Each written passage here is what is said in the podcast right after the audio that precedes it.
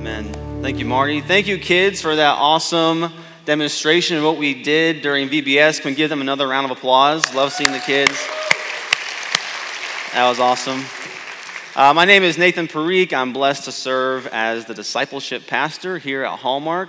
Uh, and if you're brand new, we're so excited that you've chosen today to be a part uh, of our worship services. If you are brand new, I love it if you could do us a favor, and there's a QR code on the back of the pew in front of you, or there's a Connect card right in front of you. If you would, just fill that out and let us know that you are here with us. We would love to send you a free gift card to Chick fil A if that's all right with you. And so, if you would fill out one of those cards or fill out that QR code in front of you, that would be awesome. Um, so, I'm so excited to be here to preach on VBS Sunday during family worship. And so we have the kids in here. And so I love it that we uh, have children in our church. We have a thriving kids and student ministry. And so as we hear the noises of kids rustling around and uh, maybe making some noise, uh, let's, let's celebrate that we have kids in service during church today, okay? I always love, love hearing that. But like Allison shared, it was, a, it was an awesome, awesome week at Vacation Bible School. Uh, record number of kids, record number of volunteers, record number of salvations for us in a long time. And so it's just a real privilege to be a part of that. Uh, and again, thank you to all the volunteers who helped make that happen. Vacation Bible School would not happen without you. Uh, I found I, like a fitting picture for us, I feel like, at the end of the week, if you want to throw that up there. Uh, Preston, on, on Thursday on your way home, this is probably how you felt.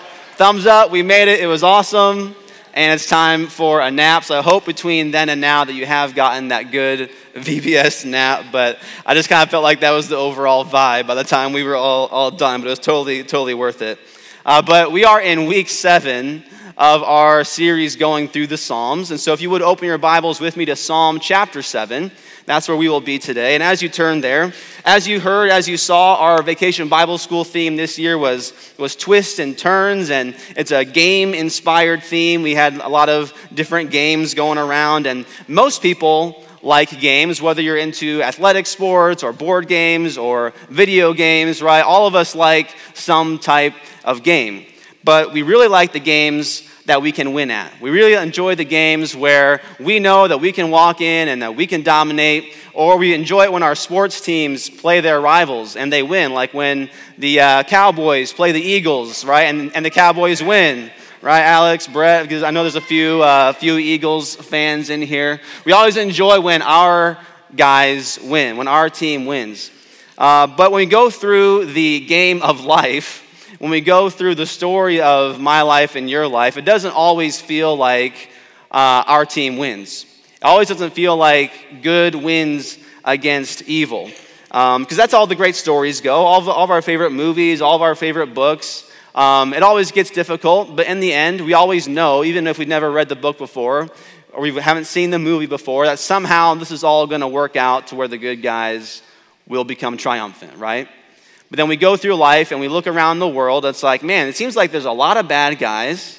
It seems like there's a lot of evil in the world. And it always doesn't always feel like that they're actually losing. It doesn't always seem like there's a clear path for good to win in this world. And so, as we can look around and as we see what's going on in the world, we see just what's going on in our country, or maybe even in your own life and your own family, it's like, who's in charge of all of this? You know, why is this happening? How will this be made right? And that's just the human experience as we go through life. The things that we experience leads us to those questions.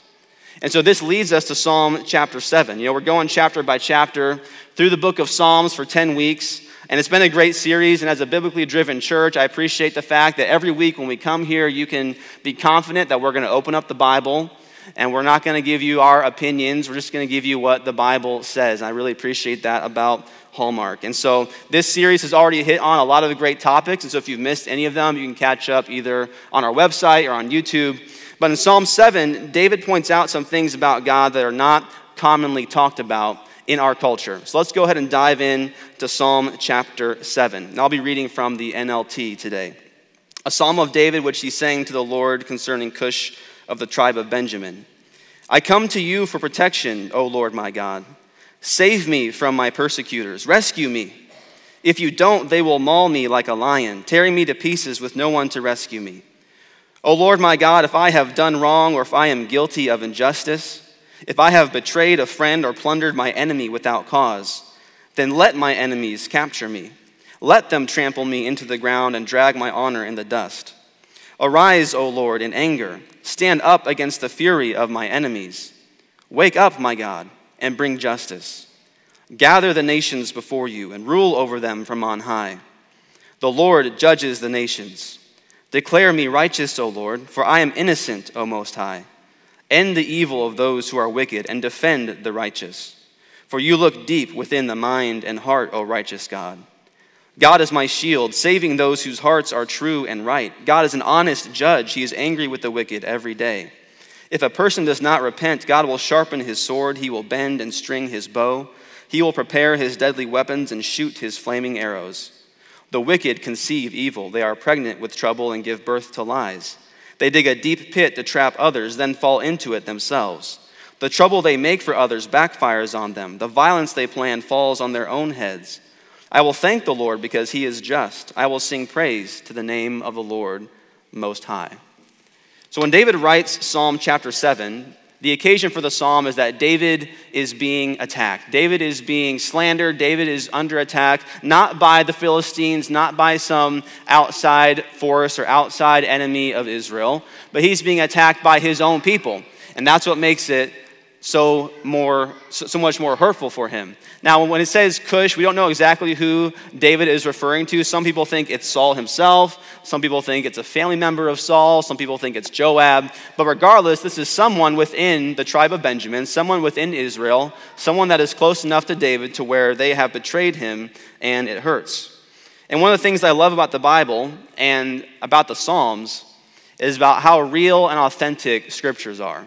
The Bible never paints a picture of a life of a follower of God that is free from trouble or free from difficulty or free from pain in this world. It shows you the good, it shows you the bad, and especially David in the Psalms, he shows you the highs and the lows of a life that follows the Lord. And we face evil and injustice today, but that's nothing new, right? God's people have always had to face evil and injustice, no matter where they lived or what time period they had been living. And we look at David. He's, he's the king of God's chosen people, he's a man after God's own heart. Surely he would have had an experience that was more exempt from this type of hurt, from this type of experiencing evil in the world, and yet even he was not exempt. David, a man after God's own heart, the king of Israel, was still not exempt from experiencing the evil and the pain of living in a fallen world. And so, what I want us to focus on today from this psalm, there's so much in these verses, but what I want us to kind of hone in on today is that yes, there is evil, there is sin, there is wickedness in the world, there is sin in my heart and your heart. But there's also a God.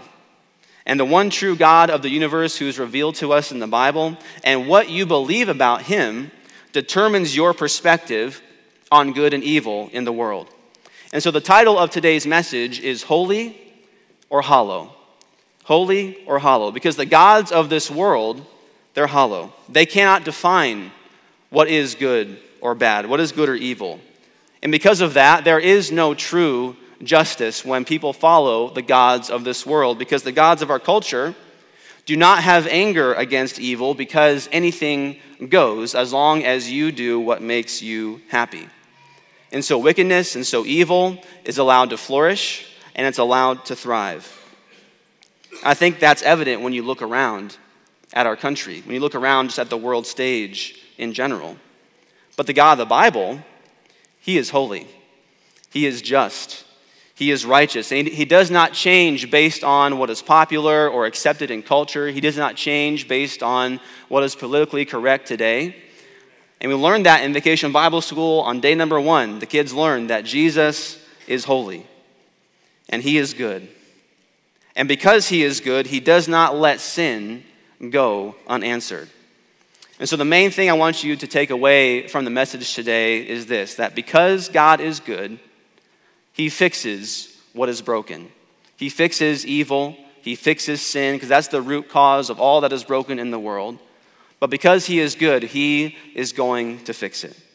So, let's kind of walk through the psalm together this morning. So, who will do the fixing? Well, of course, David turns to God in verses 1 and 2. David says, I come to you for protection, O Lord my God. Save me from my persecutors, rescue me. So, so put yourself in, in David's shoes, if you will. I think every single one of us knows to some degree what it feels like to be treated unjustly, to have something unfair happen to you, or to be attacked in some unprovoked way. To some degree or another, I think all of us have experienced that. But what makes David's experience unique is that David is king. David has both the power and even the legal authority to execute judgment and revenge on whoever he wants to, and no one would bat an eye. Right? David was the supreme ruler and law of the land. He was king. This was not a, a democracy. And he could have uh, had judgment and revenge on whoever he wanted to. And yet, what does David do? He, he does not retaliate in public. He doesn't do something on his own. Instead, he brings the pain, he brings the hurt, he brings the betrayal to God himself. David enters God's courtroom, if you will, and he brings this injustice to God. And as you go through this psalm, you kind of see that David uses a lot of courtroom language. He talks about you know, guilt, justice, injustice, judgment. It just is throughout the whole psalm, that type of language. And I think what David does, I think, is a great pattern for us as well. When injustice, when evil, when we experience that, the first person that we should bring that to is God. As, because as, as Christians, we believe that God will take care of us and that God will address evil some way in His timetable and the way that He wants to, but God will address it. See, what our culture believes is they believe in things like karma, things like fate, uh, things like just vague optimism. Well, hopefully everything will eventually turn out all right someday. But there's no solid foundation there. But for us as Christians, we know that God is in control. And just like we say every Sunday, God is good, right? And He's good all the time. And so we can put our faith and hope in that. And the beautiful thing about it, though, is that not only is God righteous and perfect and holy, but He is loving enough that He cares about the injustices and the pains that you and I face. So, God's people, we've always lived in unrighteous, wicked times. Well, we've always been able to go through those times because we know that ultimately God will make all things right, because he himself is the definition of righteousness. And so David understands that, and he brings his pain to God. Then in verse 3, David pleads his innocence to God. He says, O Lord my God, if I have done something wrong, or if I'm guilty of injustice, if I have betrayed a friend or plundered my enemy without cause, then let my enemies capture me. Let them trample me into the ground and drag my honor in the dust. And then verse 8, it ends by saying, Declare me righteous, O Lord, for I am innocent, O Most High. We can't spend too much time here, but I can't help but note that David is willing to accept the consequences if he has done something wrong. Now, David is not here saying that he is perfect or sinless, he's never done anything wrong. He's talking about this specific example. He is the innocent party. And David brings that to God as someone who has been wronged, and he's also honest with God and saying, Hey, if I am wrong, I am willing to accept your judgment. And I think that's a very honest place for Christians to be as well. Christians are not people who run away from responsibilities. We understand that when we do wrong, there are often consequences to that. But what makes Christians different is that we, we pair that with repentance. We understand that God, even though He may uh, discipline us, like Pastor John talked about last week, God does so out of love with a heart of restoration. So that's an important thing to note. The, the, uh, the gods of this world are hollow and they offer no protection from evil. The God of the Bible is holy and he will confront evil. David understands that, and that's why he's able to bring this injustice to God. So, because God is good, he fixes what is broken. So, God is going to be the one that fixes evil in the world. But why would God even bother to fix it? Well, first of all, if you look at verse 7, because God has the authority to fix it. Verse 7, the Bible says, Gather the nations before you, rule over them from on high. And then verse 8 starts by saying, The Lord judges the nations. David recognizes God as the perfect and impartial judge that reigns over not only our world, but the entire universe. And as owner of all of that, he stands sovereign over all of creation, and God has the right, God has the authority to execute judgment as he pleases. And that's encouraging for us because we know the heart and the character of God is that he is good and he is full of love. So he has the authority, he has the power. It's one thing to have the power, but it's another thing to have even the desire to address the evil. But God does that because in verse 9 we see that God is good. So why will God fix it? It's because he has the authority, but also we believe that God is good. Verse 9 says, End the evil of those who are wicked and defend the righteous. For you look deep within the mind and heart, O righteous God. And then verse 11 starts by saying, God is an honest judge. God defends the righteous because he is righteous, because he is good in Vacation Bible School, again, we, they uh, talked about how Jesus is holy and Jesus is trustworthy. And there's so many different places in Scripture that, that talk about this. But even if you just want to stick with the Psalms, Psalm uh, chapter uh, 89, verse 14 says, Righteousness and justice are the foundation of your throne. Unfailing love and truth walk before you as attendants. I love that whole imagery of God as being righteous and justice and unfailing love and truth are with him at all times. In Psalm 111, verse 7, he says, All he does is just and good, and all his commandments are trustworthy. Do we believe that about God? Do we believe that all he does is just and fair and good? We have to believe that as Christians. That's what the Bible reveals to us about the God that we serve. But as we go through life and we are challenged with evil or we are wronged or injustice is done to us, we have to question that's when those things pop up. Like, man, does God really love me? Does God really care? Is he actually good? Because if he is good, then why did this evil thing happen to me, to my family, to my loved ones? And that's when you have to be secure in this and understand that God is always good and God never stops being good, even for a moment. But God is only good if evil and sin are ultimately addressed. And we see in verse 6 and 11 that the reason why God will address evil in the world, one of the reasons, is because he is angry with the wicked. In verse 6, David says, Arise, O Lord, in anger. Stand up against the fury of my enemies. Wake up, my God, and bring justice. Then, verse 11, God is an honest judge. He is angry with the wicked every day. Like I mentioned at the beginning of this message, David points out some things about God that maybe we're not used to hearing about in our culture. Uh, and this is definitely one of them. It's clear, though, in verse 6 and 11, that God does get angry. He's angry with sin, He's angry with those who do sin. The Bible teaches that God is slow to anger, but God does, in fact, get angry. And He has to because He is good. But always remember that God's anger does not cancel out God's love for you either. You know, we, we don't talk a lot about God's anger, but in the Old Testament and the New Testament, it's clear that God is angry with sin and evil. And while I get it, that might make us squirm a little bit to think about God being an angry God. Uh, that's not something that is as common today to, to, to uh, think about. Oftentimes, I think that comes from the fact that we uh, don't fully understand God's anger, or we project our negative human experiences of, of, of, human anger, we project that onto God and think that's what He must be like if He is angry. Some of us have been deeply hurt uh, by angry words or angry actions of friends or, or family members. Uh, and so when we think about God being angry, we can maybe shudder at the thought of, of that.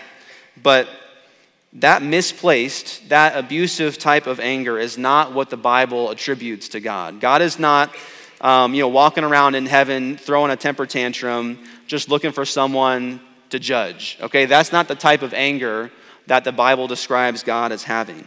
No, his anger is always righteous, it's always good, and it's always under his holy control because he is always righteous. Now, if God did not get angry at sin, then we cannot believe all the other things that the Bible talks about. When it talks about God being good and kind and loving and our Savior, all of that would be hollow if God was not, in fact, angry with the things that were destroying his most precious creation. Tim Keller said this He said, The reason God is so angry at the sin and evil that's destroying the human race he loves and made is because he's so filled with love and goodness. If he wasn't filled with love and goodness, he wouldn't care. Right? And that makes sense if you just think about your own family.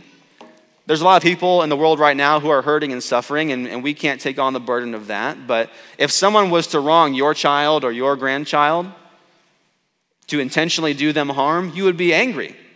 And rightfully so, because you love that grandbaby. You love that child. If you didn't love somebody, if you didn't care, then, you know, I'm sorry that happened, but it's not my problem, right? But God, when He sees us, He sees humanity affected, damaged, crushed by the curse of sin and evil in the world, that moves His Father's heart, and He has to take action. And that is why God is angry with sin. But that brings us to the most difficult part, the part that maybe drives people to want a hollow God instead of a holy God. Because when we talk about evil in the world, evil out there being addressed, it's like, yeah, God, go get them. They deserve your just wrath. But when we talk about God's justice addressing the evil in me, it's like, oh, I don't really want that to happen. I don't want to experience God's judgment or God's wrath against my sin. But because God is perfect, because God is fair, God does not play favorites. You know, we all want justice, but then when it comes to God treating us justly, we say, maybe not quite that much, right? And that's, that's the challenge that, that we face. Now, the gods of this world, they're hollow because they have no authority or ability to address evil, and so they are powerless. But the God of the Bible is holy, and he has the authority to be angry with sin and to confront it. And because he is good, he will fix what is broken. So if God is going to fix what is broken, then that leads us to the next question How? How does God fix that which is broken? We see in verse 12 that he calls us to repentance. David says, If a person does not repent, God will sharpen his sword he will bend and string his bow. He will prepare his deadly weapons and shoot his flaming arrows. What an image David gives us here. You know, David was a warrior and he understood the imagery of war. He had probably used all of these weapons himself in the many battles that he fought before and during his time as king. But he lays out here for us two paths in very clear, very vivid terms. The first one is the path of repentance. And what repentance is, is turning from sin, even turning from trusting in your own good works, and you're turning to trust in Jesus only to save you. And that's one of the things our, our kids learn in Vacation Bible School as well, is what does it mean to repent? It's turning away from that which is sinful and trusting in your own goodness, and you're turning to Jesus only and trusting Him for salvation. And again, we see, even in, in, the midst of this difficult psalm that talks about God's anger and wrath against, against that which is evil in the world, we see here the heart of God and the heart of, gospel, the heart of the gospel where he is offering this. See, God has the right, he has the authority to not offer this at all to us. He has the authority to just look out in the world, see the evil, and execute judgment and be done. But instead, God is constantly in Scripture stretching out his hand to humanity, to each of us, to you and to me, saying, I am offering you a chance. I am offering you hope. I'm offering you help. I'm offering you this moment, this time to turn away from sin and take my hand and be saved. Now, if we accept, how does that even allow God to fix the problem of sin. Say, okay, sure, I repent. I turn away from my sins and I, and I turn to Jesus, but how does that really fix the main issue? what happens when you admit that you are a sinner, when that you have done evil things, you have desired evil things? You, you read this psalm and you realize that the default human condition is not neutral. The, the default human condition is that we're on the wrong side, right? In, in the game of life, we're the bad guys. God's the good guy. It's like, oh man, I'm, I'm on the wrong team here. And we're the people that God is talking about initially that he is angry with. Because once you admit that you are a sinner and you, and you have desired and done wicked things, and then you read this psalm and God is angry with the wicked every day, he's, he's getting ready his weapons of warfare for judgment. It's like, oh man, I do not want to be in that position. But this is where the gospel comes into play And the beauty of who Jesus is overshadows every other religion, every other leader that's ever been. In Colossians 1:21 describes us before salvation as you were his enemies, separated from him by your evil thoughts and actions. The Bible describes the default human condition as being enemies of God. We're not just passive sideline observers, we're actively fighting against that which God desires. So, if that's the case, what should the righteous judge of the universe do to his enemies? What should happen is, is judgment. That's what should happen. And he would not be good if he did not judge sin. But then here is where Jesus steps in and he offers to take our place. See, God's judgment is still going to be done, it still will be accomplished, but when we come to God and we repent and accept him, Jesus crosses out our name on the certificate of judgment, and Jesus writes his name in there. Amen? Amen? Guys, there's a little a literal cricket over here, and if all I hear is a cricket instead of amens the whole time, I'm gonna be disappointed. Jesus is offering us this, this hope that we are on the chopping block, if you will, and Jesus steps in and says, No, I will take their place. See, God's justice, God's judgment will be done. The question is, will it be done on you? Or will you accept the judgment that Jesus took in your place? That's the power of the gospel.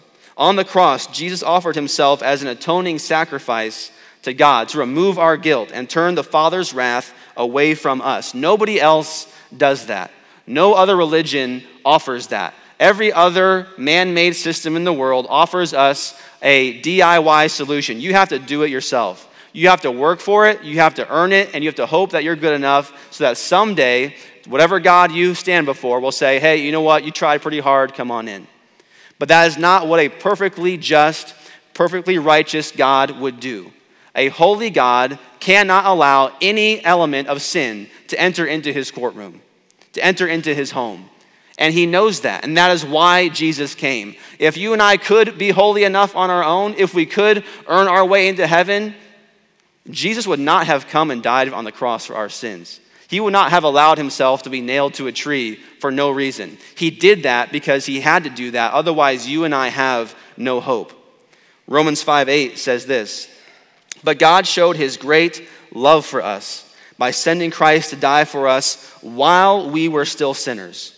While we were still evil and wicked, and while we were his enemies, while we were actively working against him, he loved us at that moment. That is the good news, is that God loved you long before you ever had a thought about him. God loved you. Think about your lowest, most shameful, most darkest point in your life. You probably try to forget that moment, but think about that just for a second. God saw you in that moment. He saw you at that most epic failure, your darkest sin in your life. And that's when He said, I'm going to take your place. That's when He said, I love you right now. God didn't wait for you to clean up your act. God didn't wait for you to come to church. God saw you in your darkest moments and said, That is when I will choose to lay down my life for you. That's the power of the gospel. The Bible never teaches us that you have to stop being a sinner and then God will save you. The Bible teaches that God saves you and then you stop being a sinner. That's the difference between Christianity and every other religion. So that's path one, the path that God offers to all of us. And I hope that you will take that. But path two, the Bible is clear, is the path that rejects repentance and faith in Jesus. And so that's when we see what happens if you don't repent. What happens if you follow the hollow gods of this world and trust in your own good works to save you. God certainly acts here and now, but ultimate judgment takes place in eternity. And that's another thing that our culture does not like to talk about is eternal separation and judgment from God in hell. But like we said, either Jesus pays for your sins or you pay for your sins. Because he is just, evil and sin have to be paid for. The only question is will you accept the payment that Jesus has already made on your behalf, or will you choose to do it yourself? You have to understand that God is the one who created hell. Oftentimes, I think we think that you know Satan is the one that made hell. He's trying to drag us there. No, Satan was his destination is hell. It's not his creation; it's his destination. God made hell to judge sin, but God does not want you to go there. And that is why Christ came. You know, in church, we talk all the time about salvation, about getting saved. It's, well, saved from what? It's saved from the wrath of God. It's saved from eternal judgment that God is going to do. And just for sake of time, how, how do we know? How will God address this? We have the immediate, the here and now that God wants to address in you, but still, what about the larger question of evil in the world? What about the larger question of all the wickedness that we see that just seems to be unstoppable? Well, thankfully, we have been given the entire book and we see the end of the story. And of course, we don't have time to get into all the details, but I want to share quickly with you a couple of verses from Revelation. Because when you look at Revelation chapters 19 through 21, I would encourage you to go home and read those chapters today. The, the, the, uh, the Jesus that you encounter there is anything but hollow. He is a holy judge, and he is the righteous king of the universe. In Revelation 19 1, is a song of victory. It says, After this, I heard what sounded like a vast crowd in heaven shouting, Praise the Lord! Salvation and glory and power belong to our God. His judgments are true and just. Then verse 11 says, Then I saw heaven opened, and a white horse was standing there. Its rider was named Faithful and True, for he judges fairly and wages a righteous war. On his robe at his thigh was written this title King of all kings and Lord of all lords. Then in Revelation 20, we see the defeat of the devil. It says, Then the devil who had deceived them was thrown into the fiery lake of burning sulfur, joining the beast and the false prophet. There they will, will be tormented day and night forever and ever. And I love then the next chapter in Revelation 21. I heard a loud shout from the throne saying, Look, God's home is now among his people. He will live with them, and they will be his people. God himself will be with them. He will wipe every tear from their eyes, and there will be no more death, or sorrow, or crying, or pain. All these things are gone forever. Why will God be able to wipe away our tears? It's because justice will have been completed. Sin will be eradicated, and evil will be forever conquered. That's why you and I will be able to worship Him without hindrance for all of eternity. Because we know that there is a final solution to the problem of sin, to the problem of evil in the world. The gods of this world have no solution for our sin problem. But because God is good, the God of the Bible is holy, He fixes what is broken. And so, where, where does that leave us then? How does David end this psalm in Psalm chapter 7? After thinking about all of the injustice and pain that David has had to endure, he says in verse 17 of Psalm 7 I will thank the Lord because he is just. I will sing praise to the name of the Lord Most High. David ends after all of this pain, all of this suffering, and he ends with thanksgiving and praise to God because he knows that God will address this wickedness. And so we have to understand that we cannot fix ourselves. Yes, there is evil in the world. God will address it on a large scale someday. But the sin that's within each of us, you and I cannot do anything on our own to fix that. And that's exactly what the kids learned about, and that's what they sang about here is the ABCs. And Pastor Jon talks about that almost every week. You have to admit that you are a sinner. Romans 3:23 says for all have sinned and fallen short of the glory of God. You have to believe that Jesus is the son of God in Ephesians chapter 2, verse 8 says, God saved you by his grace when you believed. And you can't take credit for this, it is a gift from God. Salvation is not a reward for the good things we have done. So none, so none of us can boast about it. And C, you have to confess. You have to confess your faith in Jesus Christ as Lord. In Romans chapter 10, verse 9 says, If you openly declare that Jesus is Lord and believe in your heart that God raised him from the dead, you will be saved. That's a promise from God to you. You can be, you will be saved if you admit, if you believe, and you confess that Jesus is Lord. So, as Marty comes up to play, I'm going to ask that you would bow with me in prayer. We're going to close the service just in a time of worship, but also I want to offer you this, this time, this chance to respond. I know that probably not used to hearing about God's wrath and God's anger but never forget that God is offering repentance. Never forget that that is offered from a place of love. God does not want you to experience his wrath or his justice because Jesus already took that for you. And so, if today, after hearing this, after hearing about how God will address evil in the world, Christians, maybe you have been going through some hard times, some trying times, you've been wondering if God cares, and you haven't been doing what David does and bringing that pain to, to God, I to encourage you today that once the invitation starts, just to, just to pray. You can come forward or just pray right where you're seated. Bring that pain and bring that injustice to God. Or maybe you have been harboring some unconfessed sin in your life, and you are reminded this morning that God is a perfect, holy God that does not tolerate it. God extends to us as His children that chance to be cleansed. If we confess our sins, the Bible says He is faithful and just to forgive us of our sins and to cleanse us from all unrighteousness. But if there's someone here today and you have felt God's Holy Spirit working on your heart, drawing you, if you say, Man, I, I don't know that I would be spared from God's righteous judgment because I, I am a sinful person. I've done evil things, I've thought evil things, I've desired evil things, and I have been trusting in my own goodness. I haven't put my faith completely and only in Jesus to save me. I would encourage you today to, to look at this passage not as God being out to get you, but God is out to save you.